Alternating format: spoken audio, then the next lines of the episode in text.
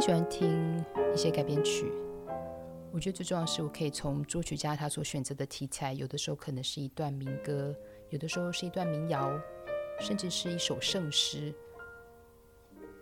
去看看他为什么会使用这个旋律，它是全部的原汁原味的保留，还是他破碎式的使用了这些的元素，让他在他的作品当中。仿佛看到了他的那个样子。最近在弹奏 Charles Ives 爱武士的一首歌曲，叫做《At the River》。这首就是一首改编曲，它的旋律是选自于 Robert Lowry，他是一个美国传教士，写了蛮多的福音歌曲。那这首福音歌曲的原始名称是 Shall We Gather at the River？这个在教会当中的一些圣诗或是赞美诗歌本所翻译出来的是“我们聚集生命河边”。而这首曲子《At the River》的下方，其实爱武士他有注记一小段，就是 From Fourth Violin Sonata，也就是说，这首圣诗它使用在他的第四号小提琴奏鸣曲，在儿童节的野营布道会当中的第三乐章。相较于这个歌曲哦，他在这首第四号小提琴奏鸣曲。原始圣诗的元素其实就破碎的使用在整个乐章当中，而这样子的手法，其实在我们钢琴，就是他的第二号钢琴奏鸣曲，我发现他也是大概利用这样子的重要作品，或是像这种所谓的圣诗、民歌、民谣等等，放在他的作品当中，因为在他的第二号钢琴奏鸣曲，他所使用的是贝多芬的命运交响曲，噔噔噔噔，所以我们可能在听的时候。就会在这些的音乐走的时候，哎，忽然听到我好像听到这个主题。我觉得这个是一个非常有趣的事情。是很多时候我们总是从可能一些书籍或者是一些历史去看，可能这个作曲家的生平，然后这个作曲的年份，然后这个曲子大概在他的作品当中占了什么样的地位。那我们为什么要选择去弹它，或者是为什么有些人要选择去分析它，甚至把它拿来当做论文的一个题材？我觉得这个是从视觉当中去认识这样子的一个背景或知识。可是我觉得音乐最美好的事情是，因为一个作曲家他不是只有一个作品。很多时候我们说到 Charles Ives 的时候的那个年代，其实那个年代就像寻白克，他可能用十二音列去探索这个世界。那我想爱武士他其实也是。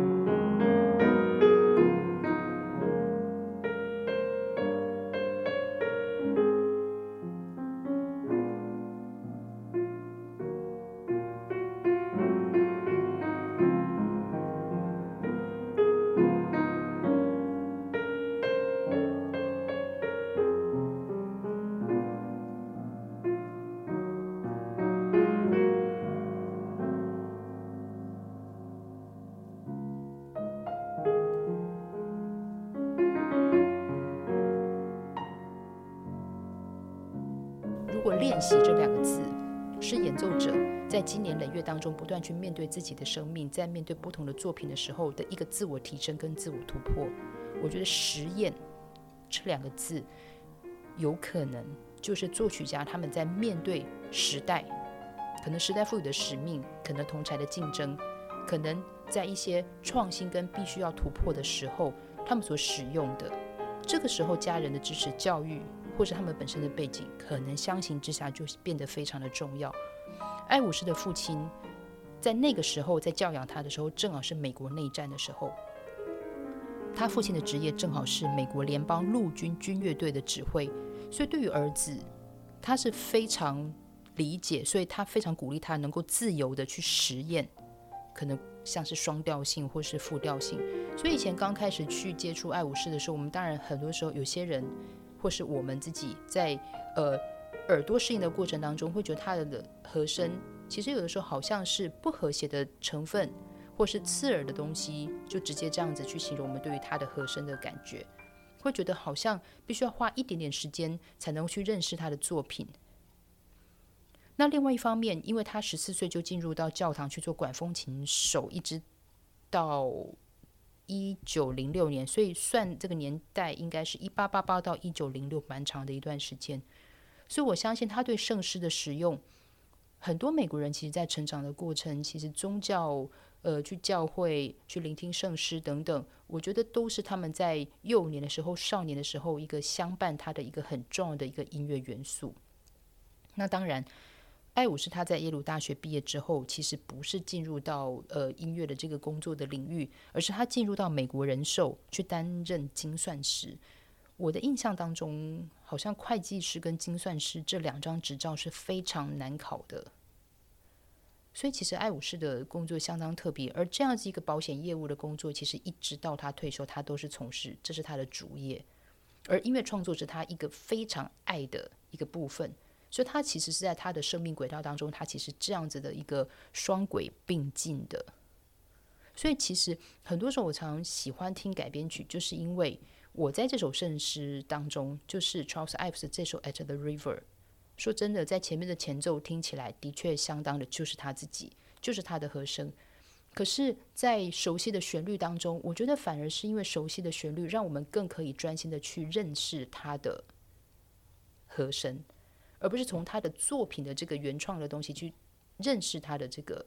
作品，而是觉得他的艰涩。我觉得反而可以从这些他熟悉的旋律当中去看他如此的悠游自在的使用。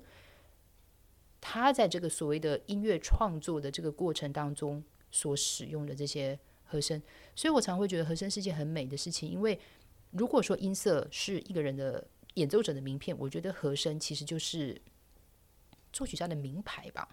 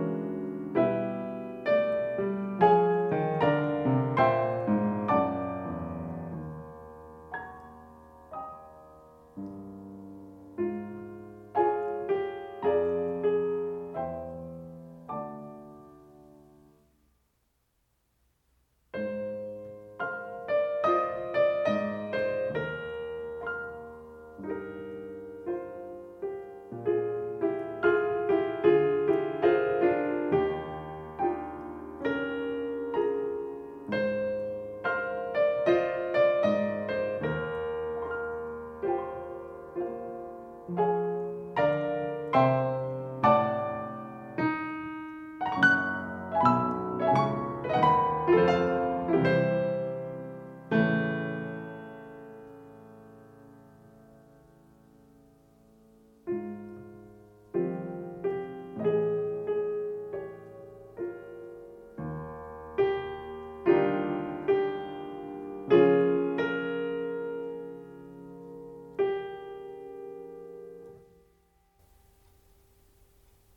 我那时候在听他的第四号小提琴奏鸣的时候，是听 Hilary Hahn。